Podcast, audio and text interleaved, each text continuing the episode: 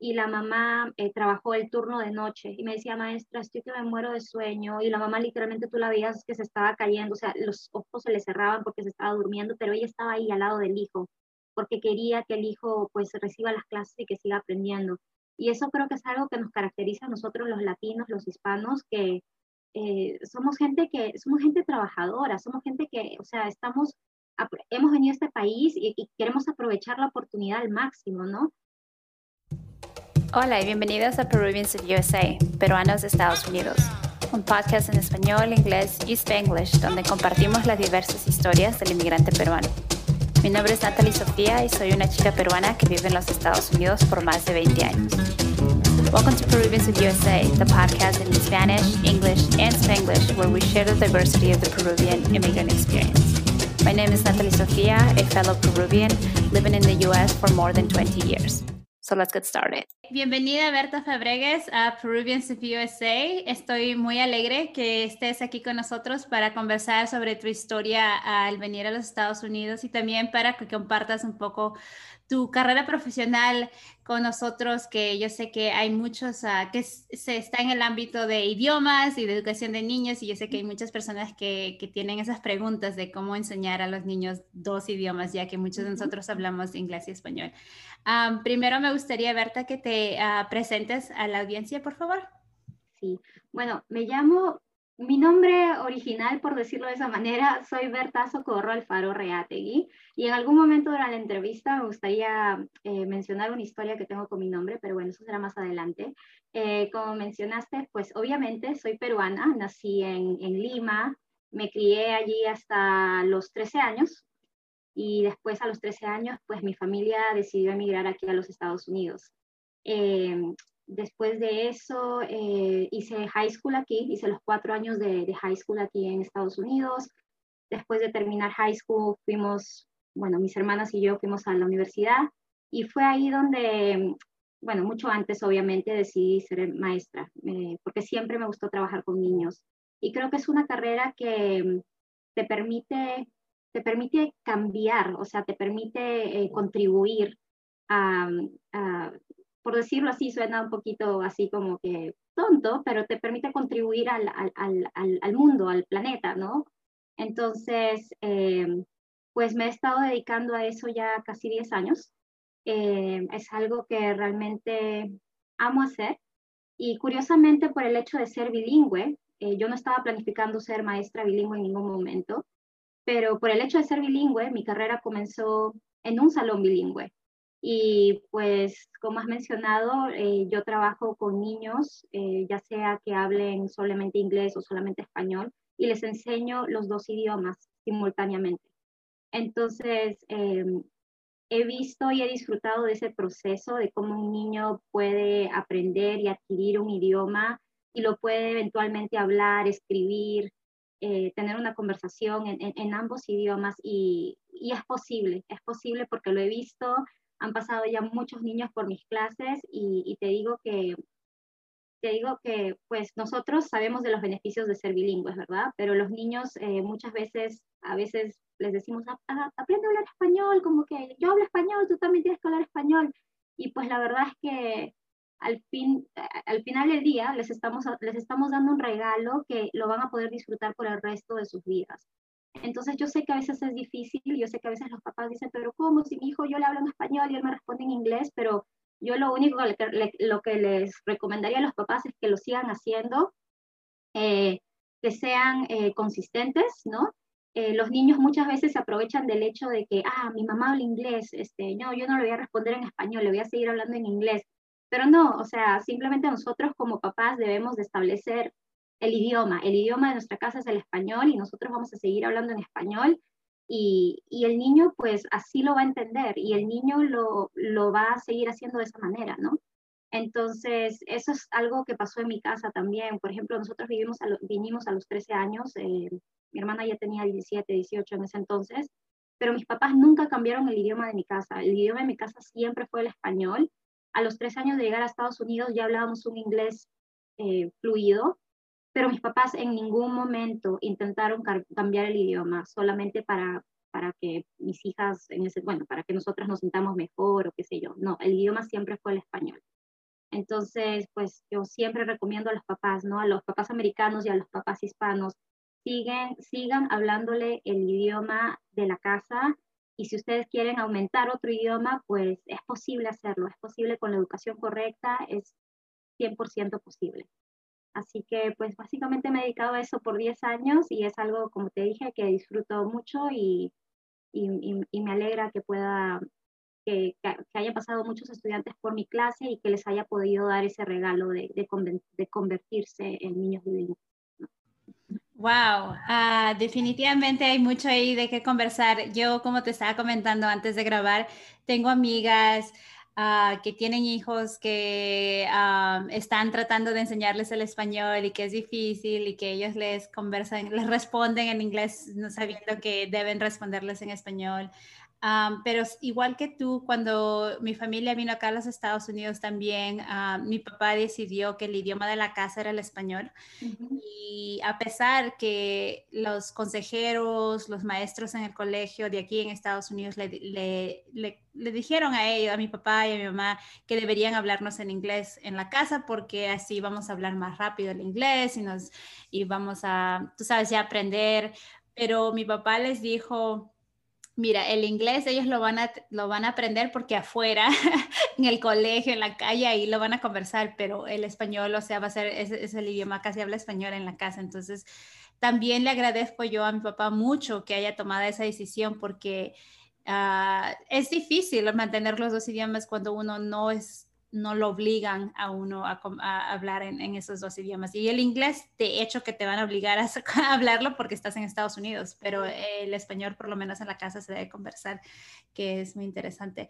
Y también, yo sé que mencionaste que quisiste ser maestra de niños porque es una manera de contribuir y que puede sonar, no sé cuál es la palabra correcta en español, pero puede sonar como tal vez algo que todo el mundo quiere contribuir, ¿no? Y, pero yo pienso que en el año 2020, lo que acaba de pasar, o sea, hemos en verdad, nos hemos dado cuenta de lo importante que son los maestros, de lo importantes que son, no solamente en la vida de los niños, obvio, porque les están enseñando, pero en también facilitar que los padres ah, tengan una carrera, tengan otras cosas, porque ahora muchos padres se encuentran trabajando en la casa ah, y al igual tratando de educarlo a sus hijos y tú que eres madre y eres maestra, o sea, ¿cómo has lidiado?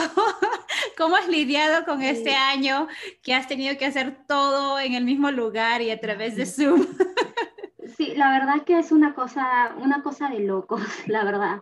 Este, pero eh, regresando a lo que estabas diciendo hace un ratito, este, bueno, sí, no lo mencioné, pero soy mamá de dos niños. Este, tengo una niña de cinco años y un niño de dos. Y bueno, una de las ventajas que tengo en mi casa es que mi esposo, eh, mi esposo también habla español. Así que tengo esa ventaja de que los dos hemos decidido que el idioma de esta casa es el español y eso es lo que le hablamos a los niños y mi niña de cinco años ya está como que ya está probando testing waters right now, como que oh, me quiero hablar un poquito más de inglés, pero mi papá me pide hablar español, pero nada, en eso, como te digo, es, es, es cuestión de hacer, de poner la, la, regla en claro, que aquí se habla español y pues la niña ya lo está entendiendo de esa manera, ¿no? Obviamente eh, sin obligar a nada, ¿no? O sea, si mi hija en algún momento le sale algo en inglés, pues le salió algo en inglés, pero cuando nosotros hablamos en la mesa o cuando estamos leyendo cuentos a, los niños en las noches, todo eso es en español. Entonces ellos asocian ese, el idioma español con, con, con, la mamá, con el papá. Yo a mamá le hablo en español, a papá también le hablo en español. Pero bueno, regresando a, a la pregunta que me hiciste, ha sido un año realmente de locos. este, yo creo que a, ningún, a ninguna maestra, ningún profesor lo han preparado para enseñar de una manera virtual. O sea, de por sí yo creo que nosotros tenemos una carrera que estamos dando el 100% eh, todo el día. O sea, lo que me refiero es de que eh, yo siempre he dicho, ¿no? Yo no podría ser eh, secretaria, yo no podría ser, este, no sé, recepcionista, yo no podría hacer ninguno de esos trabajos porque tendría que estar sentada al frente de la computadora todo el día y, no, no podría hacerlo. O sea, simplemente no, está, no, es parte, no es parte de lo que me gustaría hacer. Entonces, obviamente, al ser un profesor, al ser un maestro, estás en contacto con los niños, estás este, ayudándolos a aprender, estás, yo enseño a niños desde, bueno, he enseñado en toda mi carrera a niños desde pre-K hasta tercer grado, entonces a esa edad pues tú necesitas este, apoyarlos de todas, de todas las maneras, ¿no? No solamente académicamente, sino también emocionalmente, y si un niño se cae, tú tienes que estar ahí, levantarlo, explicarle que todo está bien, o sea, es, es, un trabajo que realmente te permite hacer varias cosas a la misma vez. Pero bueno, eh, sí, es, es un poquito desafiante porque no estoy ahí, si un niño se equivoca, no estoy ahí para, para poder corregirlo, no estoy ahí para decirle, mira, este, tienes que escribir la letra de esta manera.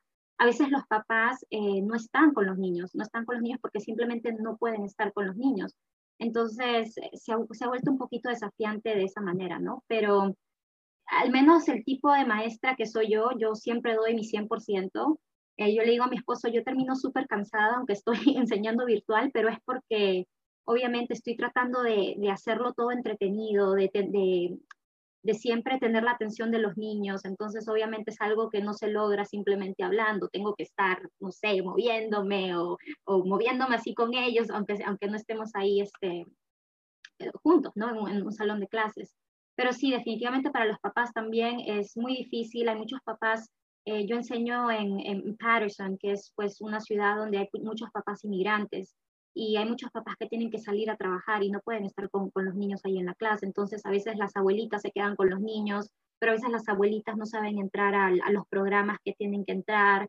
Entonces, a veces los niños, eh, yo no estoy ahí para ayudarlos, o sea, puedo hacer lo que más pueda para ayudarlos, pero no estoy ahí físicamente para decirle, mira, apriete aquí o qué sé yo. Pero, pero sin embargo, eh, al menos esta clase que tengo yo, eh, es, que, es una clase de niños, es una clase bilingüe, todos, absolutamente todos, intentan siempre y dan lo mejor de ellos, hasta los papás. O sea, he tenido una mamá en algún momento, el niño se tuvo que regresar a su país, pero tuvo una mamá en algún momento que trabajaba creo que en McDonald's y la mamá eh, trabajó el turno de noche y me decía, maestra, estoy que me muero de sueño y la mamá literalmente tú la veías que se estaba cayendo, o sea, los ojos se le cerraban porque se estaba durmiendo, pero ella estaba ahí al lado del hijo porque quería que el hijo pues reciba las clases y que siga aprendiendo. Y eso creo que es algo que nos caracteriza a nosotros los latinos, los hispanos, que eh, somos gente que, somos gente trabajadora, somos gente que, o sea, estamos, hemos venido a este país y, y queremos aprovechar la oportunidad al máximo, ¿no? Entonces, obviamente, los papás están ahí tratando de que los hijos reciban la educación porque obviamente saben y saben que es importante. Y en ningún momento he, tenido ningún niño, ningún papá que me diga, no, yo no tengo tiempo para eso, mi hijo no puede entrar. No, todos han buscado la manera de arreglarse el horario y de tener a los niños sentados ahí y de prestar atención. Y, y de verdad que es algo que valoro mucho. De verdad que en esta época se valora todo el esfuerzo que los papás y los, y los, y los estudiantes te puedan dar, definitivamente.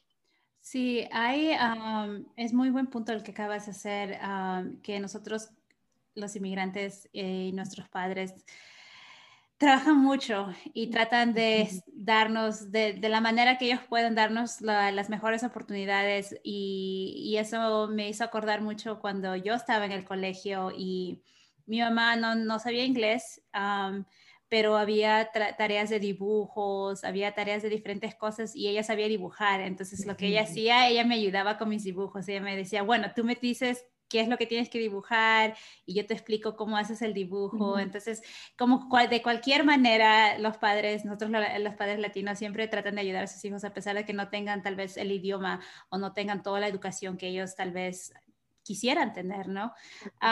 yo, cuando, yo también sé de muchas madres uh, latinas, amigas mías, que son muy duras con ellas mismas, se sienten como que no puedo dar todo de mí en esta área y en esta área y mis hijos y el trabajo y mi esposo y, mi familia y mis padres.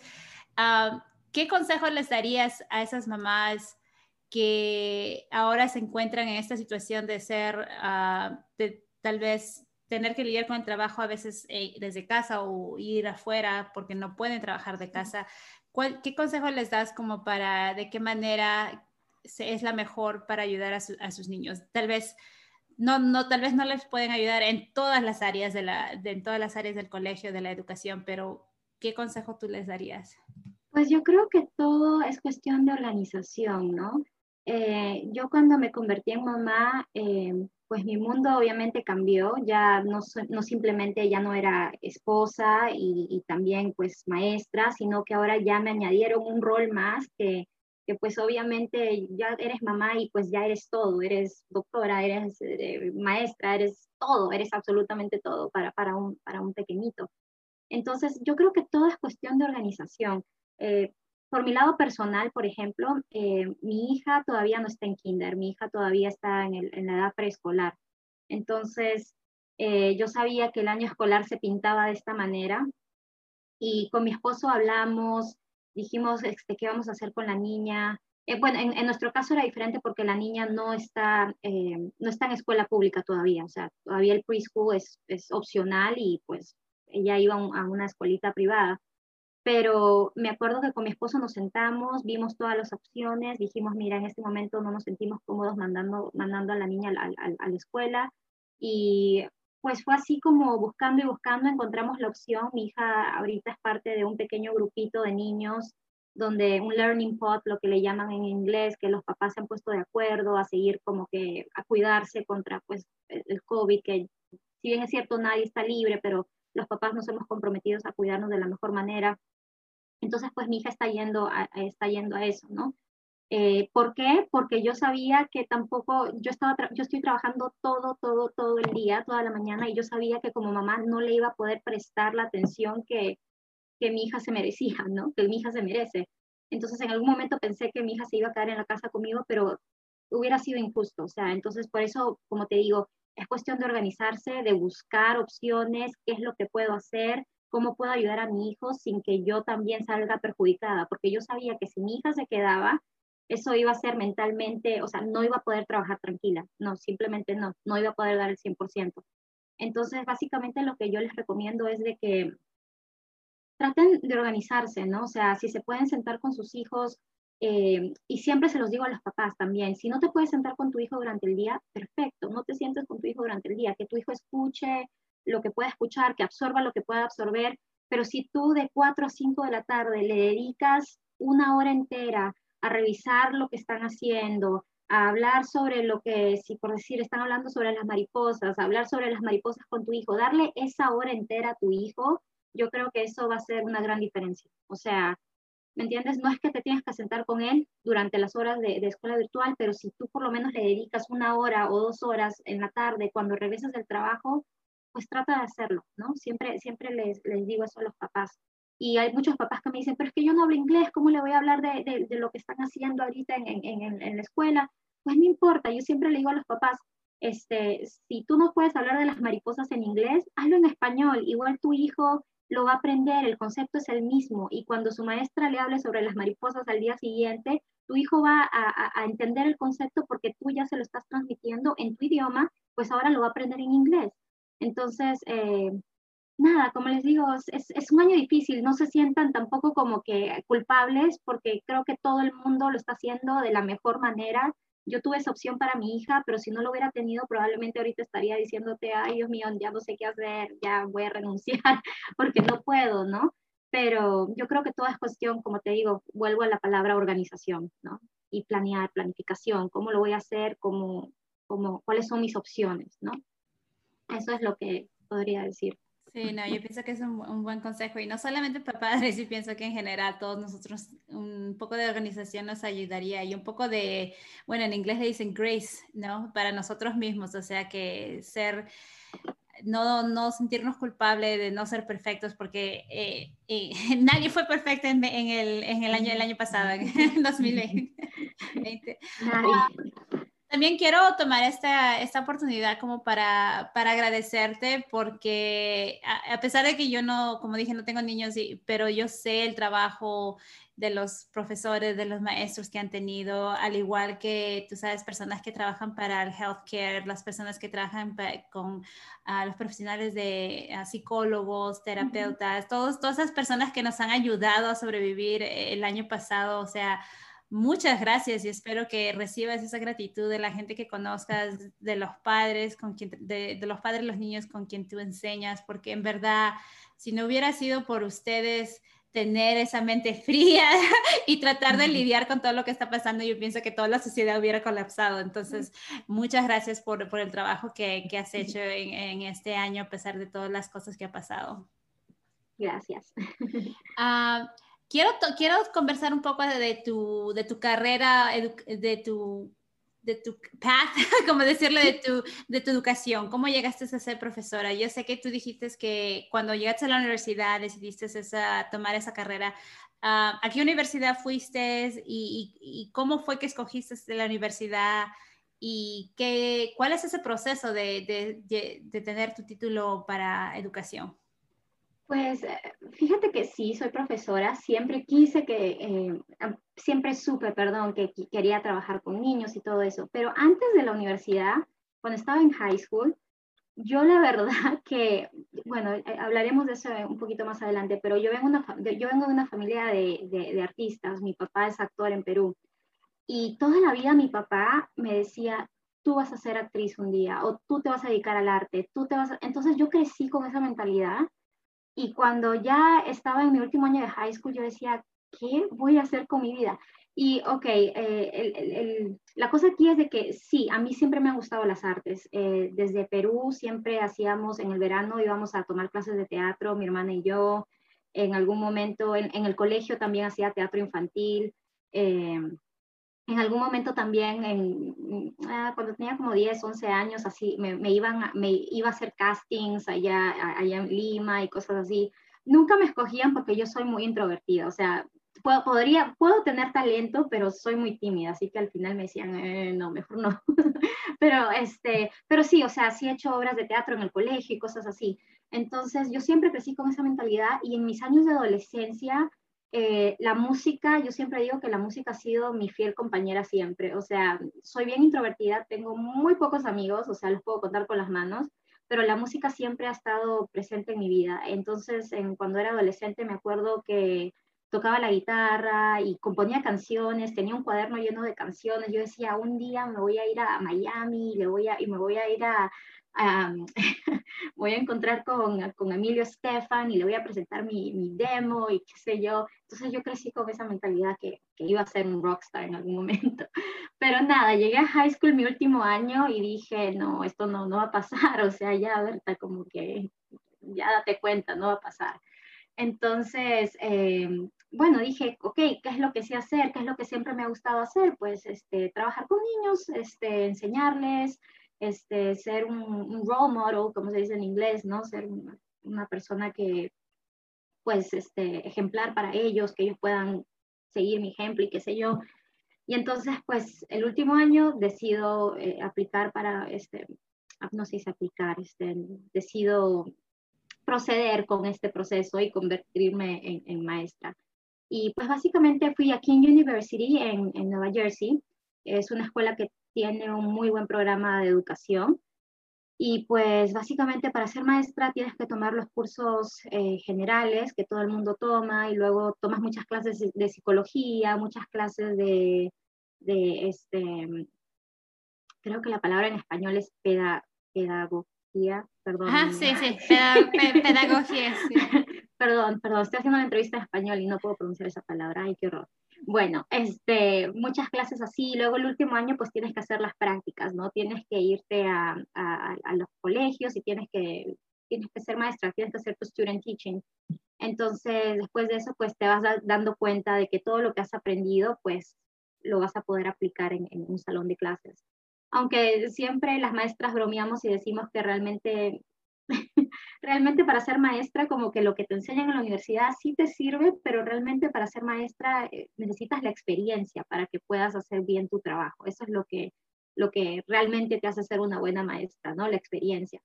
Entonces, este, es un proceso relativamente fácil. Luego, después de la universidad, tienes que tomar un examen que se llama el Praxis. Y una vez que pasas el Praxis, pues este, la carrera se hace oficial, ¿no? Entonces ya te dicen, ok, te puedes graduar como maestra, y pues nada, yo empecé trabajando en, en Hoboken, en una escuela de lenguaje dual, eh, dual language, lo que se llama aquí en inglés. Y es una escuela muy reconocida, se llama Hola Hoboken, y es una escuela donde enseñan a los niños a hablar inglés y español.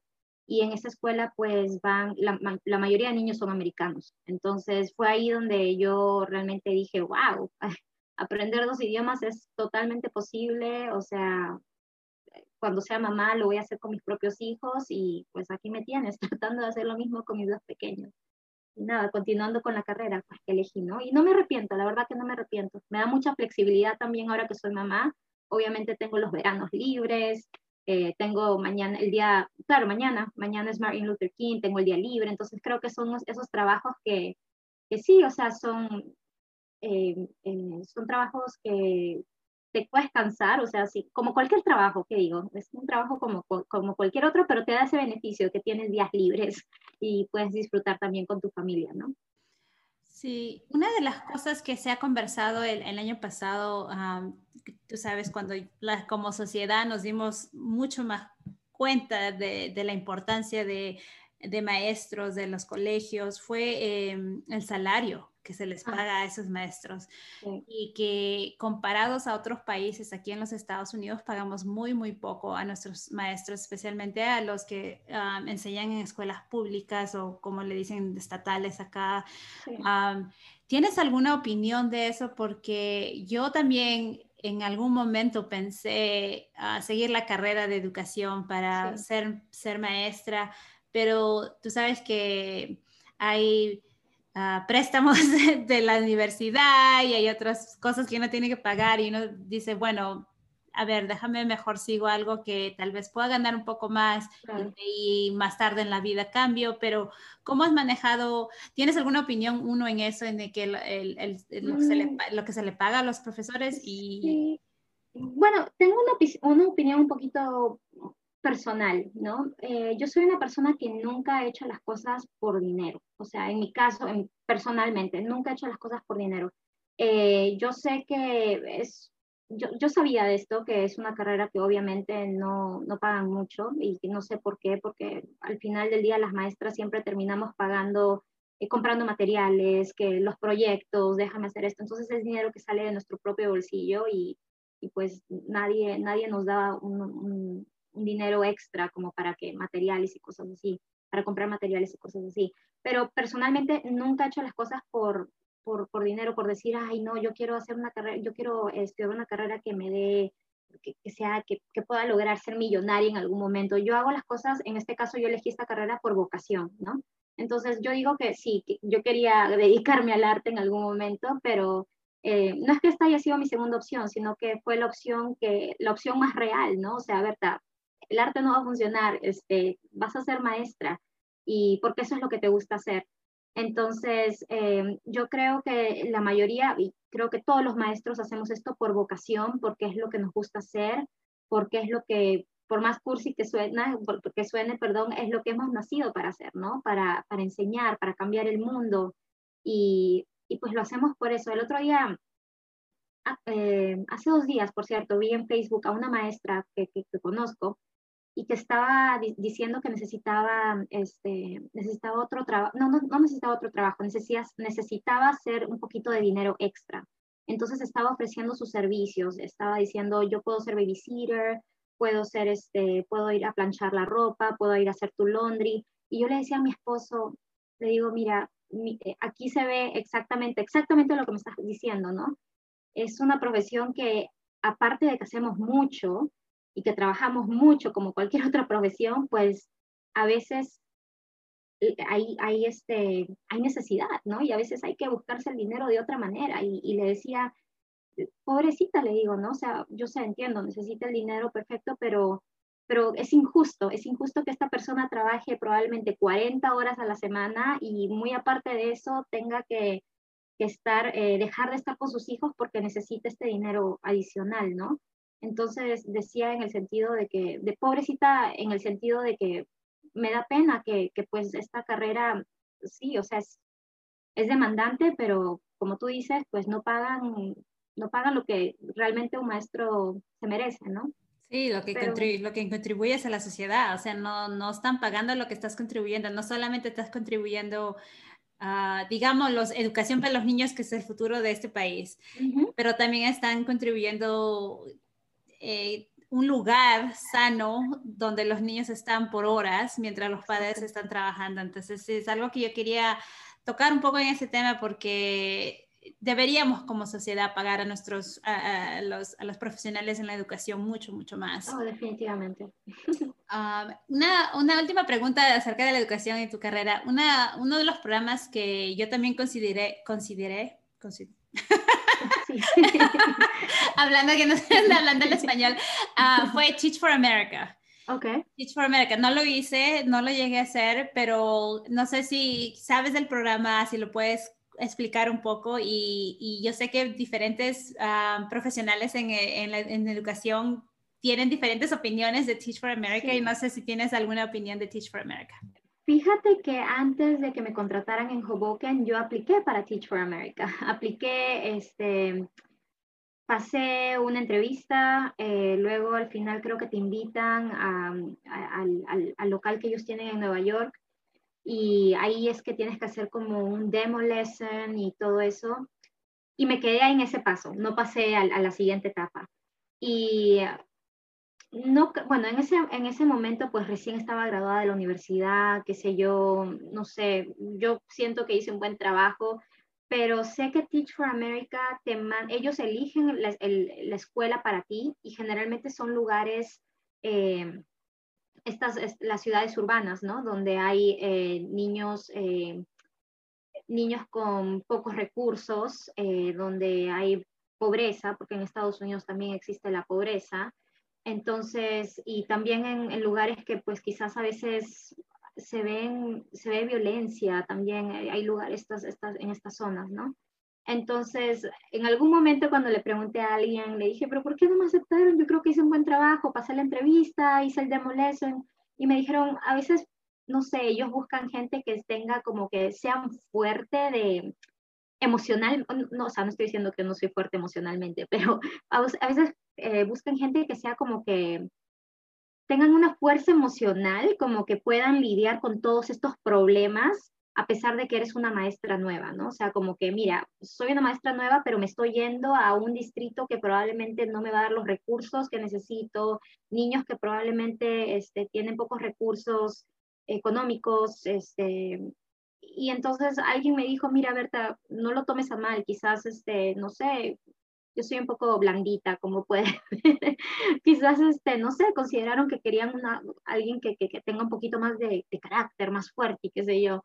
Pero nada, al final como que creo que fue una experiencia bonita, me hubiera gustado hacerlo, eh, pero bueno, no se dio, ¿no? Y entonces la vida me llevó por, por, otro, por otros caminos y si no hubiera pasado eso, pues no hubiera descubierto mi amor por, el, por, el, por la educación bilingüe, ¿no? Entonces quizás me hubiera ido a un, a, un, a un, distrito donde todos hablaban inglés y perfecto, hubiera sido una maestra como cualquier otra, pero no hubiera sido esta maestra que, que, que, que puede enseñar dos idiomas y que puede este, convertir a un niño en, en, un niño bilingüe, ¿no? Y que puede contribuir a, a, ese, a ese paso tan importante como es el convertirse en, en una persona bilingüe.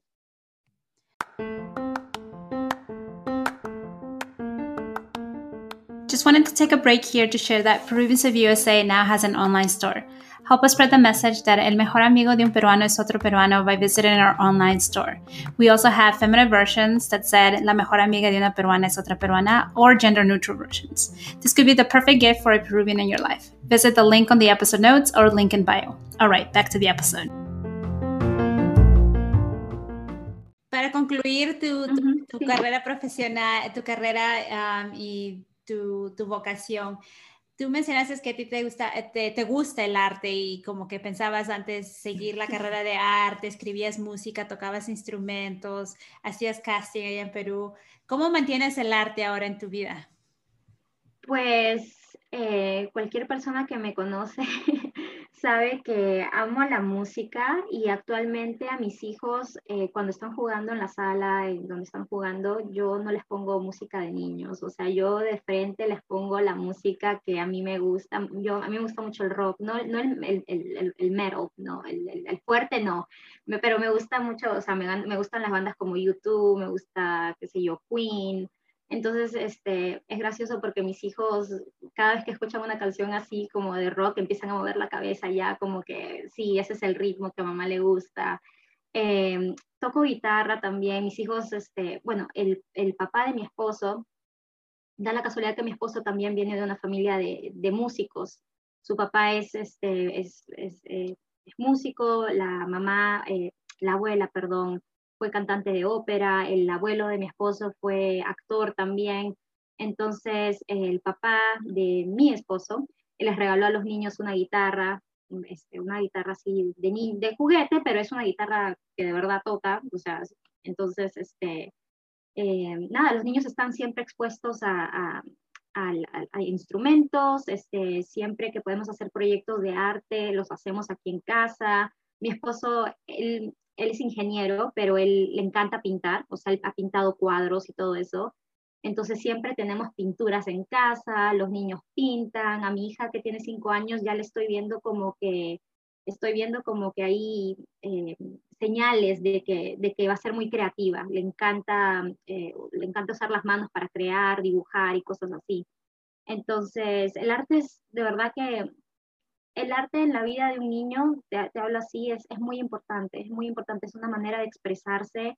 A mí la música, yo soy, como te digo, soy introvertida, pero a mí, la música me permitió eh, expresar mis sentimientos por mucho, mucho tiempo. O sea, me gustaba un chico en el, en el, en el high school y quizás como que, no sé, me, me, sentía tímida y no, no le quería decir a mi mamá o no le quería contar a mi papá, pues me ponía a escribir y lo cantaba y para mí eso era la mejor terapia. no, necesitaba hablar con nadie, sino simplemente lo cantaba y, me iba súper bien. Entonces yo espero que realmente que mis hijos, como que alguno, como que, ya, ya te digo que mi niña, mi niña de cinco años ya le estoy viendo como que ahí, que es, que es media creativa y todo eso, pero también espero que mis hijos pues consideren el arte como parte de su vida, ¿no? La música, la pintura, eh, el arte en general es tan bonito vivirlo y sobre todo en familia. O sea, me encanta, me encanta transmitirlo. Qué lindo, qué bello que ustedes todos en, familia mantengan esa, esa, parte del arte, ¿verdad? Porque pienso que a veces es muy fácil decir, enfócate en la matemática, en la ciencia y, te olvidas del arte y el arte nos ayuda, como tú mencionaste, a, a expresarnos, especialmente en esos momentos donde, cuando no podemos, ¿no?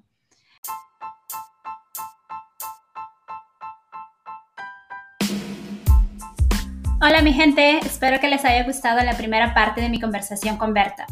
La segunda parte de la entrevista saldrá al aire la próxima semana, el miércoles 5 de mayo. En el próximo episodio hablamos con Berta sobre su niñez en Perú, de su papá, Elmer Alfaro, más conocido como Machucao. El señor Elmer es uno de los más recordados cómicos del Perú y del reconocido programa Risas y Salsas. El próximo episodio, Berta nos cuenta cómo fueron los primeros años como inmigrante en Estados Unidos. No se lo pierdan. Bueno, hasta entonces y recuerden que el mejor amigo de un peruano es otro peruano.